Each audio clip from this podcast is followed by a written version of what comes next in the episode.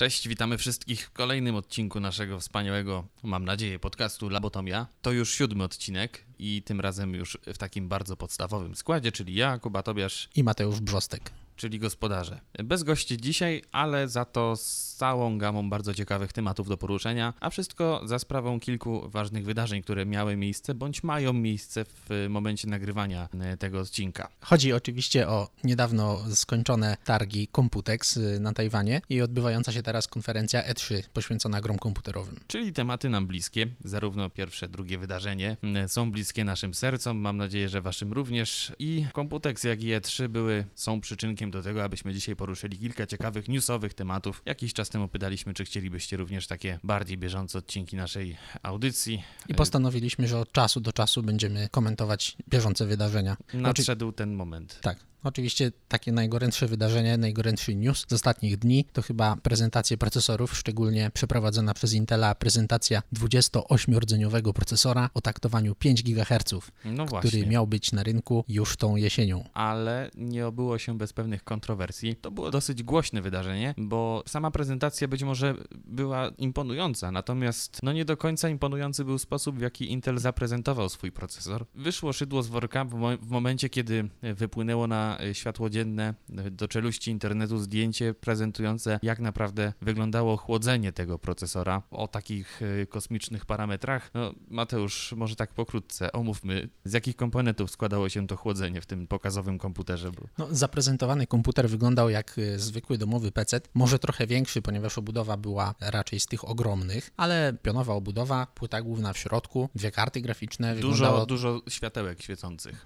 Tak, i również dużo wentylatorów, ale niestety małych, więc z daleka nie było ich widać. Wyglądało to z daleka jak komputer bardzo zamożnego gracza czy profesjonalisty. Natomiast y, większość układu chłodzenia była ukryta, czy właściwie schowana pod stołem, czy za zasłoną. Główną częścią układu chłodzenia był układ schładzający płyn, raczej nie wodę, chociaż woda też wchodziłaby w grę, tak zwany water chiller, czyli tak jak chłodzenie wodne, tylko że woda zamiast przepływać przez chłodnicę i ochładzać się do temperatury powietrza, która panuje w pokoju, się do znacznie niższej temperatury. Nie podano jakiej, ale można wnioskować, że około 10 stopni to najniższa temperatura, jaką dałoby się osiągnąć. Słowem Intel no troszeczkę jakby chciał pokazać coś innego, a użył takiego systemu chłodzenia, no, który nie ukrywajmy, raczej nie pojawi się w domu przeciętnego Kowalskiego. Zresztą ten procesor też na pewno to jest raczej specjalistyczny komponent dla grupki wybrańców, którzy będą w stanie jakby zutylizować taką moc obliczeniową, jaką tego typu procesor oferuje. No ale mimo wszystko taki niesmak trochę pozostał. No, bo... no tak, bo 5 GHz to jest takie taktowanie, które dzisiaj entuzjaści podkręcania, stosując bardzo dobry układ chłodzenia i jeden z najlepszych, najdroższych procesorów Intela, jaki można mieć w zwykłym domowym komputerze, czyli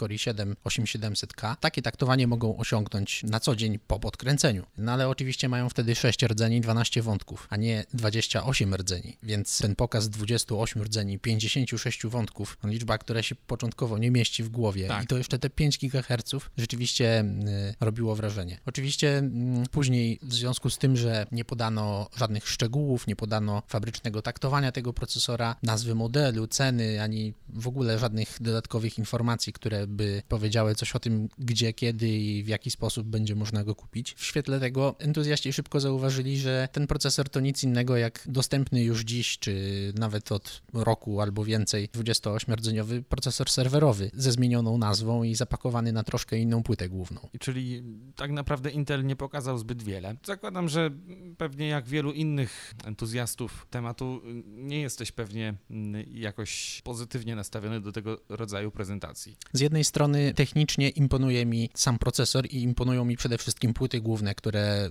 do niego zbudowano. Pokazano ten procesor na dwóch różnych płytach głównych, obu prototypowych. Nie spodziewamy się, że coś podobnego trafi kiedykolwiek do sklepów. No tak, ona sama w sobie wygląda kuriozalnie, bo płyta w formacie HPTX jest ogromna. Tak. Co najmniej chyba dwa razy większa od y, zwykłej ATX-owej płyty, jeśli nie większa. Dodajmy, że to jest płyta, która jest y, o połowę szersza niż zwykła płyta y, do dużego komputera i o jedną trzecią wyższa, a do tego prototypowa płyta Asusa rozciągała się też wyżej w górę, czyli wymagała naprawdę gigantycznej obudowy. Cały wysiłek inżynieryjny, który Intel i producenci płyt głównych będą musieli ponieść, żeby wyprodukować takie konsumenckie płyty główne z tą podstawką, z tak dużą liczbą slotów y, pamięci, to się nie mieści w głowie. Z jednej strony to mi imponuje, z drugiej strony rodzi mi się w głowie sporo pytań, w jaki sposób Intel zechce przekonać kogokolwiek do kupienia tej maszyny. Taki procesor prawdopodobnie oprócz tego, że zamiast 18 rdzeni, tak jak najlepszy dzisiaj dostępny procesor Intela dla zwykłych konsumentów, zamiast 18 rdzeni ma 28, oprócz tego prawdopodobnie nie zaoferuje nic więcej, ponieważ ma tyle samo linii PCI Express, prawdopodobnie ma te same funkcje. Nie wiadomo na przykład, czy będzie obsługiwał pamięć z korekcją błędów, być może Intel zechce te funkcje zachować dla serwerowych procesorów, do tej pory tak było i trzeba było za to słono dopłacić. Wszystkiego dowiemy się w swoim czasie. Ja osobiście jestem zwolennikiem tego, że mm, oczywiście tego typu próba pokazania możliwości inżynieryjnych producenta jest fajna i nie zawsze musi to być powiedzmy takie mm, czyste. No, myślę, że to nie jest żaden powód do jakiegoś szczególnie dużego oburzenia z cała afera z tym chłodzeniem. No okej, okay. skoro jest to zaadaptowany procesor serwerowy, no to wszyscy chyba zdajemy sobie sprawę z tego, że w serwerach kwestia chłodzenia rozwiązywana jest w zupełnie inny sposób. Całe oburzenie zrodziło się trochę z tego, że wiele źródeł medialnych, wielu dziennikarzy nie zrozumiało do końca i y, dopowiedziało sobie do treści prezentacji różne rzeczy, które wymyślili o tym procesorze. Intel bardzo się starał, żeby w żaden sposób nie oszukać widzów ani nie powiedzieć nic nieprawdziwego. Po prostu powiedziano tak mało, że resztę trzeba było wymyślić. Gdy okazało się, że tak nie jest, to wielu było rozczarowanych. Dla mnie w całej tej prezentacji najważniejsze jest to, że procesory stają się po prostu coraz szybsze i coraz większe stają się ich możliwości. Wydaje mi się, że mimo wszystko ta prezentacja miała na celu pokazanie tego, że rozwiązania być może stosowane teraz w serwerowych zastosowaniach być może będą kiedyś dostępne na szerszą skalę dla przeciętnych konsumentów. No oczywiście to nie jest... Powinieneś raczej powiedzieć wydajność e, serwerowych rozwiązań, bo jeśli chodzi o funkcjonalność, to właśnie nie jest do końca jasne, jak Intel zechce to pogodzić ze swoimi liniami produktów, które ma dzisiaj. Na przykład 28-rdzeniowego procesora z sześciokanałowym kontrolerem pamięci nie ma dzisiaj nawet w linii y, procesorów Xeon W, czyli przeznaczonych do stacji roboczych. Jeżeli się okaże, że procesor dla bardzo, bardzo bogatych graczy albo entuzjastów ma wyższą przepustowość pamięci i wyższą wydajność wielowątkową niż najlepszy najlepszy dostępny procesor do stacji roboczych, to może się okazać, że tych procesorów do stacji roboczych nikt nie zechce kupić. Czyli jeden produkt Intela podkopywałby troszkę się. inne. Tak, skanibalizuje się i, i będzie problem. No i cena. Y, to też y, swoją drogą. Czy będzie nas kiedyś na coś takiego w ogóle stać? Skoro 18-rdzeniowy procesor Intela, w dodatku wymagający mniej skomplikowanej płyty głównej, kosztuje dzisiaj ponad 7000 zł, to ile będzie kosztował 28-rdzeniowy procesor, który trzeba starannie selekcjonować, który Y, musi mieć cenę odpowiednią, żeby nie konkurował z procesorami serwerowymi i który prawdopodobnie będzie wymagał znacznie, znacznie droższej płyty głównej, wolimy tego nie wiedzieć. Ja natomiast bardzo chętnie bym się dowiedział, ile będzie kosztowała propozycja AMD. Możemy przejść, tak mi się wydaje, płynnie od Intela do AMD, bo czerwoni, takich nazwijmy, również na Computex zawieźli kilka ciekawych urządzeń, a jednym z nich zdecydowanie była nowa linia, właściwie nowa generacja linii Threadripper, czyli procesorów przeznaczonych właśnie do y, zastosowania w stacjach roboczych, wielordzeniowe, wielowątkowe procesory, no i tak sobie tutaj rozmawialiśmy chwilę temu, że abstrahując od kwestii chłodzenia, Intel imponujący pokaz nam zrobił 28 rdzeni, 5 GHz i tak dalej, AMD poszło o krok dalej. Przynajmniej w kwestii ilości rdzeni, no bo... Tak, y, do linii Threadripper, do procesora 12-rdzeniowego i 16-rdzeniowego, które można kupić dzisiaj, to łączą jeszcze dwa modele, 24-rdzeniowy i 32-rdzeniowy. AMD zaprezentowało je w zwyczajnym komputerze, chłodzone wydajnym, ale jednak dostępnym dla każdego układem chłodzenia powietrznego z dwoma wentylatorami. Nic, czego byśmy się nie spodziewali w PC bogatego entuzjasty. No i działało. Tak. Co prawda nie było 5 GHz, ale 4 piąte tego. No właśnie, 32 rdzenie, 64 wątki i Threadripper. Pytanie teraz y, o, o, to, ile te procesory mogą kosztować, biorąc pod uwagę ceny, dosyć wygórowane ceny procesorów Intela. AMD zawsze pod tym względem no, było za, bardziej przyjazne dla konsumentów, oferując bardzo konkurencyjne warunki cenowe. Na razie oczywiście możemy tylko wróżyć z fusów, natomiast jeśli nowe procesory będą bardzo rozsądnie wycenione, być może doczekaliśmy się w końcu jakiegoś naprawdę wysoko wydajnego procesora, mm, z którego będzie mógł skorzystać nawet, załóżmy, freelancer pracujący w oprogramowaniu Adobe, bądź też e, projektujący jakieś e,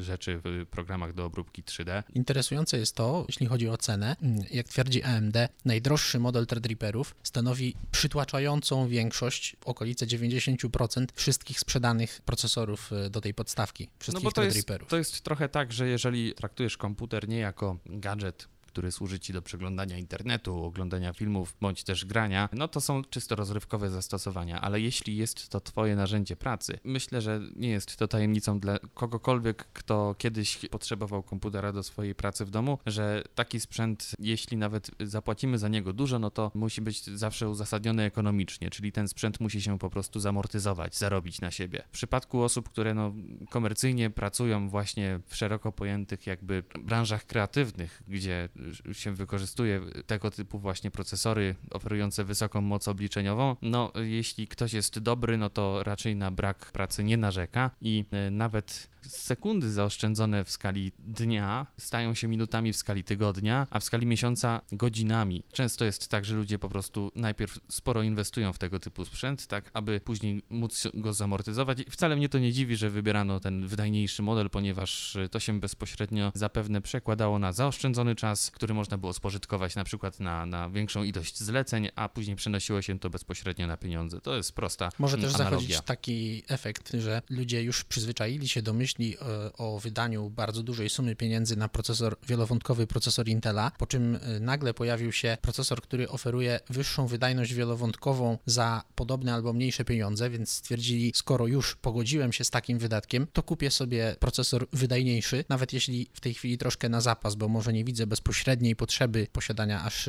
16-rdzeniowego procesora. No wiesz, jeżeli kupujesz Audi powiedzmy za 500 tysięcy, to wydanie, nie wiem, dodatkowych 3-4 tysięcy na pakiet przyciemnionych szyb nie wydaje ci się już dużym wydatkiem wtedy. Pewnie nie, ale muszę przyznać, że w tym e, momencie, po tych prezentacjach Intela i AMD, zaczynam sobie zadawać pytanie, czy przypadkiem nie doszliśmy już do takiego momentu, w którym zaczyna działać coś podobnego do prawa Amdala, tylko że w skali pojedynczego użytkownika. Prawo Amdala y, mówi o tym, że zwielokrotniając rdzenie procesora możemy przyspieszyć jakieś oprogramowanie, tylko o tyle, o ile znajdziemy w tym oprogramowaniu jakieś fragmenty, które, obliczeń, które można zrównoleglić. Natomiast część kodu, y, część zadań, których nie da się zrównoleglić i rozłożyć na wiele procesorów, ta część określa jakby granice maksymalnego zysku z wielordzeniowości procesora. I trochę coś podobnego może zachodzić w tej chwili, nawet y, w sytuacji takich profesjonalistów, o których wspominasz, którzy pracują na bardzo dużych zbiorach danych, często muszą je przetwarzać w jakiś skomplikowany sposób. Po prostu, czy rzeczywiście podwojenie liczby rdzeni, nawet jeżeli ono skróci o połowę tą część mojej pracy lub być może mojego oczekiwania, być może zostawiam komputer z jakimiś obliczeniami, tylko czekam. Czy to rzeczywiście tak dużo ujmie, skróci całą pracę, którą mam do wykonania, biorąc pod uwagę to, że wiele rzeczy, nawet nawet w tych kreatywnych programach, jak to nazwałeś, nawet bardzo wiele rzeczy jest ciągle jednowątkowych, albo nawet jeżeli z punktu widzenia programowania są zrobione bardzo dobrze, to i tak praca człowieka jest, nazwijmy to, jednowątkowa. Bardzo często to nie człowiek czeka na komputer, ale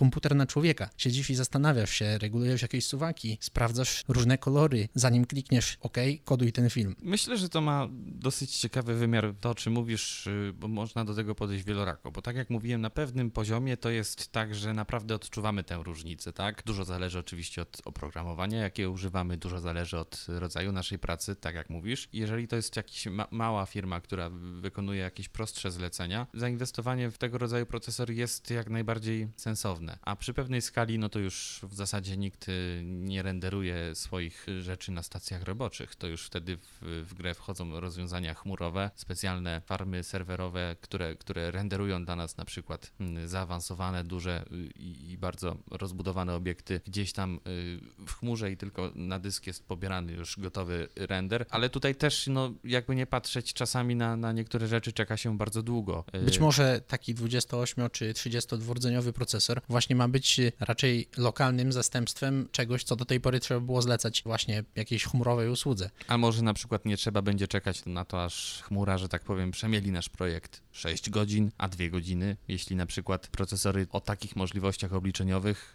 i oprogramowanie, które będzie w stanie tę moc wykorzystać, będzie również instalowane w takich właśnie wyspecjalizowanych platformach, które tylko i wyłącznie tego typu zadania wykonują. Praktycznie wszędzie, gdzie w grę wchodzą tego typu zastosowania, czas to pieniądz. A więc y, podsumowując tak pokrótce, kupienie wydajniejszego procesora wcale nie jest y, złym posunięciem, bo prędzej czy później to się po prostu zwraca. Tylko trzeba oczywiście pewnego reżimu, żeby móc taki efekt osiągnąć. No i oczywiście zakładamy, że twórcy programowania idą z duchem czasu i odpowiadają na potrzebę y, tego, żeby ich programy były w stanie obsłużyć coś takiego. Wydaje się też, że jeżeli na przykład Intel zadaje sobie tyle trudu, żeby zademonstrować 28-rdzeniowy procesor, to albo już wie, albo spodziewa się, że jest duża grupa ludzi, którzy czekają na ten procesor. Być może niekoniecznie duża grupa ludzi, ale ci ludzie na pewno mają dużo pieniędzy. Osobiście cieszę się bardzo z tego, że wróciła konkurencja i wydaje mi się, że to, co zobaczyliśmy w tym roku na Computeksie jest dużą zasługą tego, że być może Intel, no nie ukrywajmy,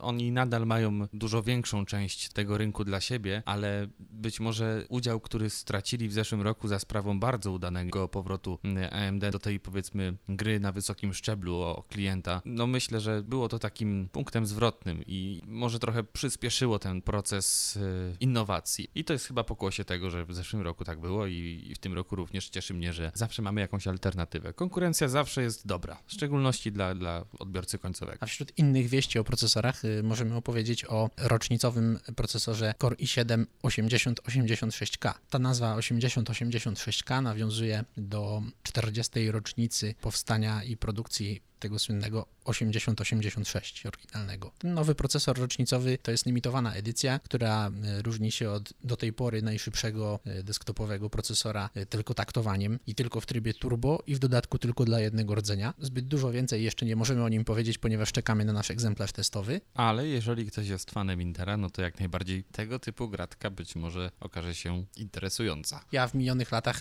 bardzo czekałem na procesory Core i5 5555, byłoby 5 piątek w nazwie i Core i7 7777, ale najwyraźniej w Intelu nie wszyscy podzielają moje gusty nazywnicze. Możemy jeszcze doczekać się Core i9 9999. Zostawiamy Intela i wracamy do AMD. W przeciwieństwie do Intela, chociaż kiedyś podobno coś takiego się też działo. I jeszcze będzie się działo. Ale AMD y, produkuje również y, inne komponenty poza procesorami. Mowa oczywiście o układach graficznych. Karty graficzne z procesorem w technologii 7 nanometrów. AMD zapowiada, że jeszcze w tym roku będzie można kupić oczywiście nie do końca kartę graficzną, bo akcelerator obliczeniowy, który nie posłuży raczej do grania, ale do przyspieszania różnych zadań związanych szczególnie z uczeniem maszynowym i sztuczną inteligencją. To dobra wiadomość. Mówiliśmy o tym już parę odcinków temu, że produkcja w tej technice litograficznej już ruszyła pełną parą do przodu. Mówiliśmy też o tym, że można się spodziewać, że Nvidia i wielu innych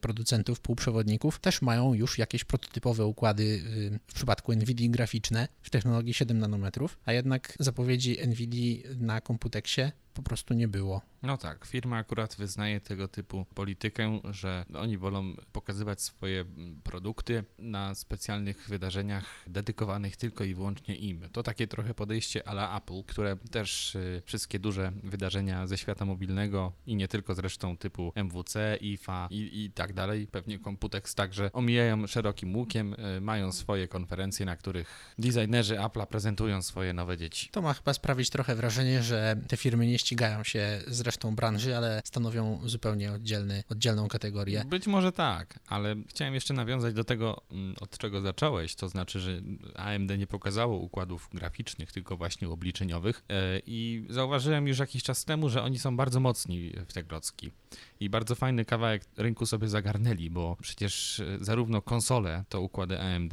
i tutaj mm, dla firmy jest to jakiś jakby no, stały odbiorca ich układów. Oczywiście tutaj no, ciężko jakieś innowacje, bo konsole raczej mają zamkniętą architekturę i tu się wiele nie zmienia, ale na przykład komputery Apple'a, także te dedykowane właśnie dla profesjonalistów, mowa na przykład o iMacu Pro, który swoją drogą jest fajny, ale jednocześnie beznadziejny. To taka mała dygresja.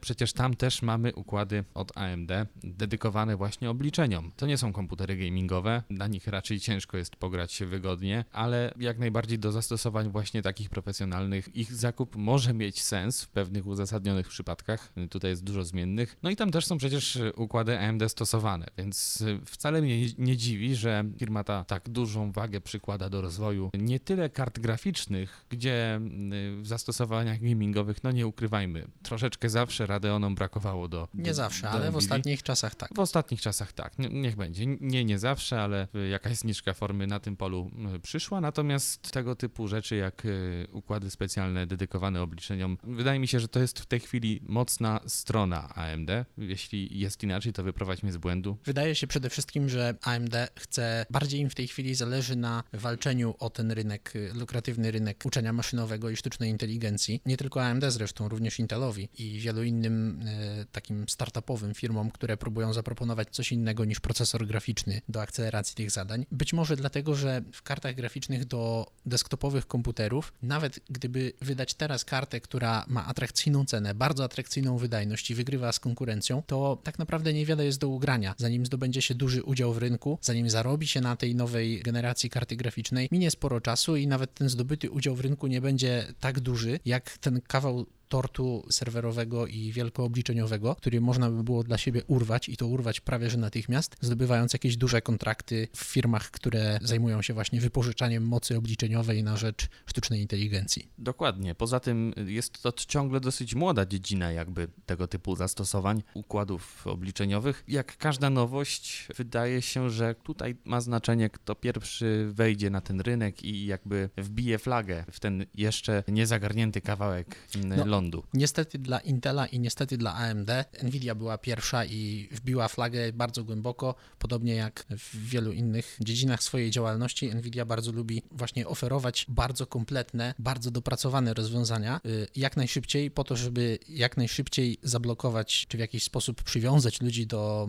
y, swojego systemu programowania i usług, które oferują. To jest y, argument dla Intela i dla AMD, żeby tym większą uwagę poświęcić właśnie uczeniu maszynowemu już teraz, bo być może rok później, być może za dwa lata będzie już zupełnie za późno, być może za dwa lata już nikt nie zechce się przestawić na konkurencyjne rozwiązanie. Dziś jest być może ostatnia okazja, żeby zagrabić trochę tego rynku dla siebie. Wcześniej chwaliłem AMD za to, że tak dobrze im idzie współpraca z Apple, no ale co jeśli na przykład Apple będzie chciało zastąpić układy AMD czymś swoim, bądź też wybierze rozwiązanie konkurencyjne. Nvidia wcale też nie jest powiedziane, że tutaj nie ma nic do powiedzenia. Ich układy typowo obliczeniowe Tesla, Nvidia Quadro to są przecież obecne od wielu lat na rynku e, rozwiązania stricte dla profesjonalistów i też przecież nie można powiedzieć, że tutaj w stosunku do AMD mamy do czynienia z, no, z jak, jakimś niekonkurencyjnym produktem. Oczywiście mówiliśmy o tych procesorach. Nie każdy do domu e, się decyduje na tego typu rozwiązania. Dużo szerzej na przykład przy takich półprofesjonalnych zastosowaniach bądź też profesjonalnych, owszem, ale nie tak mocno wyspecjalizowanych. No, stosuje się na przykład zamienniki pokroju karta graficzna zamiast typowej jednostki obliczeniowej, tak żeby można było w domu i zmontować film i pobawić się na przykład w pakiecie Adobe, a jednocześnie też można było w weekend usiąść i pograć w jakąś, w jakąś grę. A ja troszkę wygłoszę niepopularną opinię i... To e, twoja specjalność. I ułatwię ci zmianę tematu. Mnie na przykład nie przeszkadza w ogóle ta dwuletnia przerwa w nowych e, generacjach kart graficznych. Uważam, że przez ten czas, mimo tego, że moc obliczeniowa najlepszej dostępnej karty graficznej, ani moc obliczeniowa typowego komputera dla gracza niespecjalnie posunęła się naprzód, to być może ma pozytywny wpływ na branżę gier komputerowych. Jedna z takich rzeczy, które zauważam, to to, że częściej, wydaje się, że częściej gry w momencie premiery działają prawie dobrze. Oczywiście nie da się uniknąć e, jakichś błędów, e, szczególnie na różnych egzotycznych konfiguracjach, ale raczej nie można powiedzieć, że tak jak w 2014 czy 2015 roku mieliśmy cały rok technicznych bubli. Gier, które stały się grywalne dopiero tygodnie czy miesiące po premierze, lub tak jak w przypadku słynnego Batmana, zostały wydane dwa razy i oba razy źle. No to był taki moment, kiedy pojawiły się karty z serii GeForce 9X tak jak mówisz, być może z większą trochę odpowiedzialnością obliczeniową twórcy gier programują te gry tak, aby działały po prostu wydajniej. Być może teraz, kiedy pojawią się na rynku nowe karty graficzne, to poczujemy wyraźny przeskok ich wydajności. Szczerze mówiąc, nie, jeśli nie jestem zwolennikiem podejścia yy, zakładającego, że wymieniamy sprzęt wraz z każdą kolejną generacją. Uważam, że to zawsze powinno mieć jakąś taką zasadność ekonomiczną. Absolutnie, jeśli kogoś na to stać, to niech sobie wymienia GeForce'a z każdą kolejną generacją, no ale ale gdyby przyszło mi wymieniać topową kartę graficzną co roku w komputerze, no to szczerze mówiąc już nawet nie chodzi o kwestię uzasadnienia tego w jakiś sposób, jeśli chodzi o pieniądze, ale nie wiem, czy miałbym po prostu na to wszystko ochotę. Być może ten krótki zastój, czy ta przerwa w nowych generacjach i w pędzącym do przodu postępie w kartach graficznych, być może to niektórych ludzi uświadomi, albo już uświadomiło, że tak naprawdę właśnie tą pogoń można sobie trochę odpuścić. Otóż to. I ciągle pograć komfortowo, nawet w nowe gry. To a propos grania, No właśnie. E, Computex był też okazją do tego, żeby zaprezentować kilka nowych, ciekawych produktów ze świata e, smartfonów. My doszliśmy do wniosku, że szczególnie interesujące było rozwiązanie, a właściwie produkt firmy Asus, który pojawił się na e, Computexie. Mowa o gamingowym smartfonie ROG. Może po prostu odpuśćmy sobie temat stricte tego urządzenia. Ja bym chciał bardziej poruszyć kwestię trendu, który zaczyna się powoli kształtować. Mieliśmy już wcześniej w tym roku prezentację Xiaomi Black Shark, czyli takiego pierwszego, no w tym roku, bo pewnie gdzieś tam wcześniej też się pojawiały tego typu mm, rzeczy, telefonu stricte gamingowego. Razer ma swój e, Razer Phone. Teraz Asus ROG. Czyżby szykowała nam się ekspansja smartfonów stricte gamingowych? Abstrahując od kwestii designerskich, bo szczerze mówiąc, nie cierpię po prostu tego, że jeżeli coś e, ma dopisek gaming, to musi mieć po pierwsze bardzo dużo światełek świecących we wszystkich kolorach tęczy, po drugie musi mieć naprawdę paskudną obudowę z jakimiś kanciastymi kształtami i tak dalej. Nie cierpię tego. Szczerze mówiąc, jestem e, zwolennikiem takich minimalistycznych form. Nic na to nie poradzę. Czy coś takiego jest w ogóle nam potrzebne? Nie mam pojęcia o graniu na telefonach. Co prawda widzę czasami ludzi w autobusie, którzy grają a to w jakieś klejnoty, a to w jakieś wyścigi, a to w jakieś zbieranie monet, albo nawet w PUBG na telefonie. To wszystko mnie nie emocjonuje, ale myślę, że w tym sprzętowym trendzie nie ma nic złego. Paradoksalnie taki telefon dla graczy, telefon gamingowy będzie dobrym wyborem dla kogoś, kto jest trochę tradycjonalistą w kwestii telefonów i chce po prostu mieć dużą baterię, nawet jeżeli to oznacza, że telefon ma centymetr grubości. Być może nie zależy mu na jakichś czujnikach odcisków palców, przesadzonej rozdzielczości w telefonie, jeśli ten telefon trzeba ładować codziennie wieczorem, natychmiast po powrocie do domu. No tak, bo pewną cechą wspólną tych smartfonów, o których mówiłem, pewne cechy wspólne to między innymi dosyć duża bateria. Zresztą sam Asus y, ma cały moduł z dodatkową baterią, który, do którego można go podłączyć. I dodatkowym chłodzeniem. Otóż to Xiaomi Black Shark ma bodajże chyba chłodzenie oparte na jakimś e, układzie wodnym. Nie wiem jak to działa, czy to faktycznie jest jakieś, jakieś takie chłodzenie wodne, czy tylko po prostu taki zabieg marketingowy. No, teoretycznie zwykły ciepłowód jest pewnym rodzajem chłodzenia wodnego. No właśnie, więc tutaj kwestia nazewnictwa swoją drogą, marketingu swoją drogą, a praktycznego działania swoją drogą. Więc mamy dużą baterię, paskudny design, to już ustaliliśmy i często na przykład tego typu smartfony oferują więcej w kwestii choćby odświeżania ekranu. O topowym procesorze, bo to większość z tych najnowszych smartfonów działa na Snapdragonie 845, no to jest w tej chwili najszybszy, taki ogólnodostępny procesor mobilny, więc y, tutaj akurat jest tak, że to są z reguły topowe podzespoły, bardzo dużo pamięci RAM. I może to jest tak jak mówisz, że kupienie takiego telefonu będzie nie tyle gwarancją, że będziemy mieli telefon, na którym gry będą działały lepiej i tak dalej, ale może po prostu z tych cech wyróżniających tego typu urządzenia będzie można wyłuskać coś dla przeciętnego Kowalskiego, tak jak na przykład dzięki większej baterii dwa dni pracy na jednym ładowaniu, albo na przykład Albo 7. albo 7, jak w przypadku twojego Ukitela, tak się chyba wymawia nazwę tego producenta, no to też są pewne rzeczy dla, dla wielu osób bardzo istotne, więc słuchajcie, to jest tak, y, moim zdaniem absolutnie nie neguję tego. Dobrze, że y, tego typu sprzęt się pojawia. Osobiście nigdy bym takiego telefonu nie kupił. Kuba, myślę, że to moglibyśmy powiedzieć o, Ale to o, zweryfi- o każdym sprzęcie, który do tej pory wymieniliśmy. No właśnie o to Bardzo chodzi. dobrze, że jest, ale sami nie, nie kupilibyśmy sobie. Poza tym to zweryfikuje rynek. Tak naprawdę konsumenci za- zadecydują portfelami, a producenci później y, na podsumowaniu fiskalnym roku, czy wydanie tego typu urządzenia było dobrym krokiem czy złym. Najprawdopodobniej po prostu później albo doczekamy się kolejnej generacji urządzenia, albo się nie doczekamy tak naprawdę. Osobiście mam problem z graniem mobilnym, bo mnie to po prostu strasznie działa na nerwy. Ja jak gram w gry, to nawet czasami siedząc na kanapie na konsoli, nie potrafię się wprowadzić w taki stan skupienia jak przy komputerze, wiesz. To nawet abstrahując od, od sposobu sterowania, bo na komputerze też czasem gram przy, przy pomocy pada, no ale po prostu nie potrafię, a już w autobusie czy gdzieś w drodze, no nie, nie, to po prostu nie jest dla mnie, ale tak jak mówiłeś, bardzo dużo osób gra. Mamy takiego redakcyjnego kolegę, w zasadzie kilku redakcyjnych kolegów, którzy non-stop po prostu siedzą w telefonach i klikają jakieś tam st- Star Warsowe RPG mobilne. Kuba, ale podobnie jest chyba y, w ogóle z konsumpcją wszystkich dóbr kultury. Przecież y, cała masa ludzi ogląda seriale czy filmy na smartfonach, również siedząc w autobusie, w komunikacji miejskiej, podczas gdy niektórzy, na przykład ja, no nie wyobrażają sobie obejrzenia filmu w niekomfortowych warunkach, w warunkach, w których być może będę musiał przerwać film przed końcem, być może coś będzie rozpraszało moją uwagę, e, albo chociażby to, że nie mogę usiąść wygodnie wygodnie i bardzo blisko dużego ekranu. Nawet to mi przeszkadza. Podsumowując, smartfony gamingowe nie są dla nas. Ale cieszymy się, że są. Ja się tam może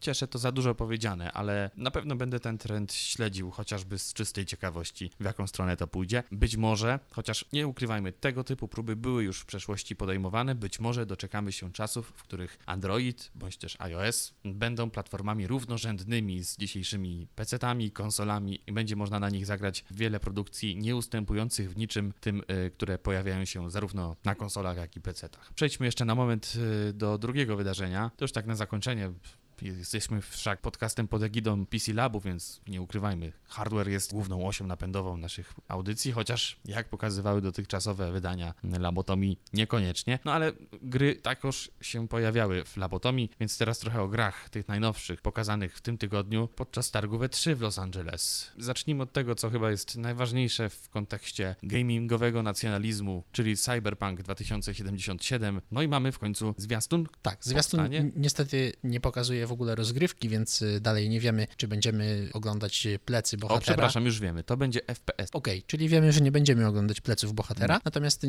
nie widzimy rozgrywki z takiej perspektywy, z jakiej zobaczy ją gracz, ale cały zwiastun został przygotowany już na silniku gry, czyli nie ma mowy o żadnych renderach czy filmach o hollywoodzkiej jakości, które nie zbliżają się w ogóle do oprawy graficznej końcowego produktu. Bardzo mi się spodobało, mm, spodobał klimat Wiem, że to jest pierwszy zarzut, który wielu ludzi miało do tego zwiastuna. Wielu ludzi powiedziało, że o, gdzie ten klimat z pierwszego trailera? Za jasno jest i w ogóle. Tak, a mnie właśnie to cieszy. Jest jasno, jest kolorowo. Tak powinno być w grze cyberpunkowej. Gdybym chciał zobaczyć jeszcze raz Blade Runnera, no to po prostu poszedłbym jeszcze raz do kina na Blade Runnera. Tymczasem w grach cieszy mnie, że mogę zobaczyć wszystko, co jest na ekranie. Jeśli coś jest ukryte w cieniu, albo ukryte za siedmioma efektami postprodukcyjnymi, albo za jakimś rozmyciem, albo aberracją chromatyczną, nie fascynują mnie takie efekty i y, w ogóle nie imponuje mi to wizualnie. Natomiast to, że mogę zobaczyć bardzo dużo elementów, daleki zasięg rysowania, tych rzeczy jest dużo i wszystkie są kolorowe i nie wiadomo na czym zawiesić wzrok, to wszystko przyciąga mnie do takich gier. Przypomnijmy, że mieliśmy zaledwie kilka minut tej prezentacji. Szersza wizja tego, co, co szykują nam deweloperzy, była prezentowana za zamkniętymi drzwiami, stąd między innymi wiemy, że to będzie FPS, RPG. Musimy trochę zaczekać, aż dowiemy się więcej, chociażby z relacji dziennikarzy, którzy brali udział w tych zamkniętych prezentacjach. Natomiast wydaje mi się, że możemy mieć e, bardzo dużo oczekiwań względem Cyberpunka i że możemy poczynić pewnego rodzaju przewidywania, bo jakby nie patrzeć, przecież ta gra jest oparta na pewnym e, systemie RPG, opisanym bardzo szeroko. Myślę, że jeżeli byśmy chcieli zasięgnąć jakiejś wiedzy, no to, no to warto by się z tym systemem zapoznać, bowiem już sami twórcy zapowiedzieli, że ściśle będą współpracować z, z twórcą tego systemu. Niestety nie pamiętam w tej chwili nazwiska tego pana, ale Nie wiesz, czy y, w Polsce można dostać y, podręczniki albo jakieś y, fabularne treści osadzone w tym świecie? Szczerze mówiąc, nie mam pojęcia, natomiast y, myślę, że w dzisiejszych czasach zakup książki za oceanem nie ma większego problemu z tego typu zabiegiem, więc No to poszukamy. zachęcamy wszystkich do tego. O, o samą jakość gry jestem jakoś dziwnie spokojny. Szczerze mówiąc, Wiedźmin to jest jedna z y, tych pozycji, które w ostatnich latach zrobiły na mnie największe wrażenie. Być może niektórzy spodziewali się nieco więcej, natomiast y, ja muszę przyznać, że dla mnie to była zawsze gra kompletna i bardzo dopracowana, dopieszczona. Ja mam tylko nadzieję, że y, Cyberpunk y, 2077 będzie czymś lepszym niż po prostu lepszy Deus Ex. Dobrze, zostawmy Cyberpunka, bo na ten temat już y, bardzo dużo zostało powiedziane. Wrócimy do tego tematu w 2077 roku. No nie wiem, czy dożyjemy. Znaczy, ja nie mam zamiaru, nie wiem jak ty. Druga gra, która mnie zainteresowała na E3, a zainteresowały mnie tylko dwie, to Jedi Fallen Order, która właściwie troszkę minęła bez większego huku, dlatego że No nie minęła pokazano... bez większego huku, bo ta zapowiedź była trochę kuriozalna. No wiesz, tak. y, To tak jak trochę Vince Zampella przyszedł, usiadł na widowni, oczywiście wszystko było wyreżyserowane. Nie przypominam sobie, szczerze mówiąc, aż skromnej zapowiedzi na żadnej konferencji z ostatnich lat. Wiesz, na zasadzie... Nie wiadomo, czy nie była troszkę wymuszona okolicznościami, bo y, pierwsze informacje, y, tytuł tej gry i orientacyjna informacja, kiedy można się spodziewać premiery, to wyciekło parę dni przed konferencją E3, więc być może lepiej było potwierdzić Z te plotki niż... przyzwoitości, tak. No bo to wyglądało tak dziwnie, słuchajcie. Jeśli ktoś nie widział e, tej konferencji, to kamery nagle przeniosły się na widownię, gdzie siedział Vince Zampella ze studia Respawn Entertainment. Między innymi m, dwie bardzo fajne gry, czyli Titanfall i Titanfall 2 i w sumie chyba nic więcej, ale ci goście zrobili też wcześniej Call of Duty. A jeszcze wcześniej y, pracowali przy Medal of Honor. Dokładnie, więc jak najbardziej ich historia i ich portfolia są dosyć bogate. No i tak, pani się przysiadła, troszeczkę porozmawiali o tym, jaka to będzie gra, jaki będzie uzasadnienie fabularne jej powstania, jaki będzie tytuł i na tym zasadzie cała prezentacja się skończyła. Później przeszliśmy do pięknego Battlefronta 2, w zasadzie do, do, DLC do Battlefronta 2, który nie jest chyba do końca tym, co oczekiwali fani Gwiezdnych Wojen. No i dowiedzieliśmy się, że e, Jedi Fallen Order będzie, fabuła tej gry będzie osadzona w czasach gdzieś pomiędzy epizodem trzecim, Zemstą Sithów, a epizodem czwartym, Nową Nadzieją, łącząc to z faktem, że samej gry możemy się spodziewać mniej więcej za dwa lata, być może niecałe. Można sobie pomyśleć, że twórcy chcą troszkę zarobić na popularności być może filmu kinowego o Obi-Wanie Kenobim, który w podobnym czasie ma się ukazać, być może również na y, serialu Rebels, który również jest osadzony w tych samych realiach, a być może po prostu jest to najciekawszy okres, podczas którego najwięcej się wydarzyło i fani najchętniej by tam się właśnie znaleźli. Gwiezdne Wojny kiedy są w rękach Disneya, no marka, jej ekspansja no, jest trudna do przeoczenia. Coraz więcej się dzieje w temacie Star Wars y, na każdym froncie praktycznie, więc myślę, że omijając Battlefronta i no dla kogoś, kto nie jest fanem, rzeczywiście to może wyglądać na wielką ekspansję. Dla wielu fanów tak naprawdę nie ma z czego się cieszyć. Nie, niczym nie jest tu satysfakcjonowanych, ponieważ Battlefront raczej nie spełni naszych oczekiwań. To jest gra fajna na kilka godzin, podczas których y, można się rozejrzeć i poczuć się jak na y, planie filmu. Niestety nic więcej nie oferuje poza tymi pięknymi wizualiami. Tak, poza pięknymi wizualiami. Tymczasem inne gry o Gwiezdnych Wojnach są po prostu stare i mm, no, raczej nie przyciągną już nikogo. Nawet Jedi W które grałem długo, długo po premierze jeszcze. No niestety ta gra też y, nie, nie zniosła dobrze próby czasu. A szkoda, bo bardzo, bardzo udana w swoim czasie produkcja. Chyba bodajże jeszcze na silniku Quake'a 3. Dobra, zostawmy wspominki, wróćmy na momenty do E3. Zobaczymy jak to będzie z Jedi Fallen Order. Ja myślę, że patrząc na poziom, jaki Respawn oferował nam w swoich dotychczasowych produkcjach, no to możemy się spodziewać co najmniej gry udanej, jeśli oczywiście marketingowe łapy Electronic Arts nie sięgną gdzieś dalej. I... Poza tym chodzą plotki, że jednym ze scenarzystów jest y, człowiek, który wcześniej pracował przy serii God of War, która chyba została dobrze przyjęta, prawda? Osobiście grałem w God of War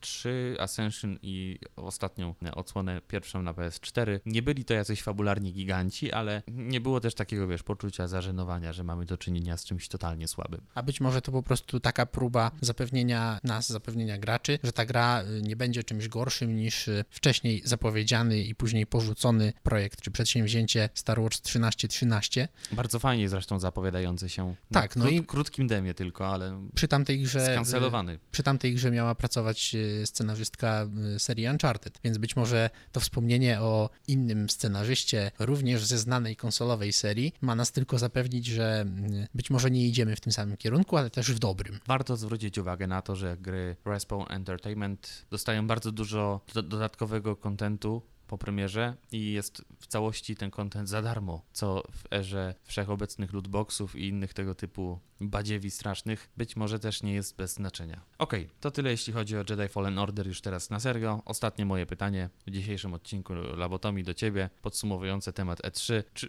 chociaż trochę już na nie odpowiedziałeś wcześniej, mówiąc, że tylko te dwie gry, o których mówiliśmy do tej pory Cię zainteresowały. Czy było coś, co w ogóle jeszcze wprawiło w, Cię w jakiś, nie wiem, skrajnie pozytywne bądź negatywne emocje podczas tych targów? Bo wszystkie duże zapowiedzi już się wydarzyły w tym momencie. Wydaje mi się, że nic innego mm, specjalnie nie, nie wzbudziło mojej wyobraźni. Oczywiście zaciekawiła mnie informacja o tym, że Microsoft rzekomo już y, projektuje kolejną wersję, kolejny model konsoli Xbox i nie chodzi o kolejne odświeżenie aktualnej generacji, ale coś, co można by nazwać nową generacją, cokolwiek miałoby to znaczyć.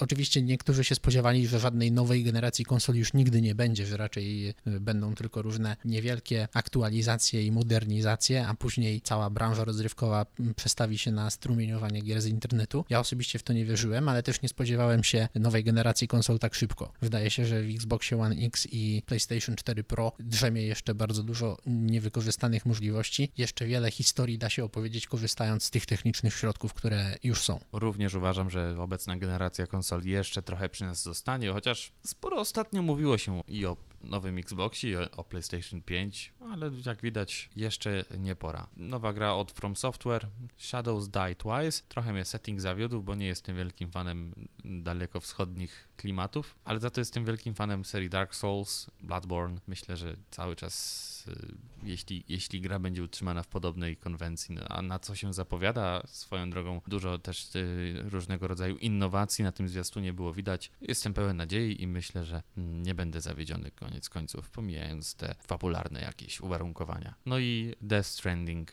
nowa gra od y, Hideo Kojimy, której losy śledziłem do tej pory z zapartym tchem, patrząc na kolejne nowe zwiastuny. Również jestem bardzo ciekaw, co tak naprawdę e, szykuje dla nas, e, no nie ukrywajmy, wielki twórca. Death Stranding jak na razie po tych pierwszych pokazanych fragmentach z rozgrywki zapowiada się na bardzo, bardzo ciekawą w swoich założeniach grę. Jak to zwykle w przypadku Kojimy bywa bardzo zawiłą fabularnie, która z pewnością zainteresuje nas i, i wciągnie na nieco dłużej. To tyle ode mnie, jeśli chodzi o E3 i tym z takim y, gamingowym akcentem chyba na dzisiaj kończymy. Za dziś Wam dziękujemy serdecznie. Mam nadzieję, że siódmy odcinek Labotomi był mm, dostatecznie ciekawy dla wszystkich naszych słuchaczy. Dziękujemy Wam za uwagę przez ostatnie kilkadziesiąt minut.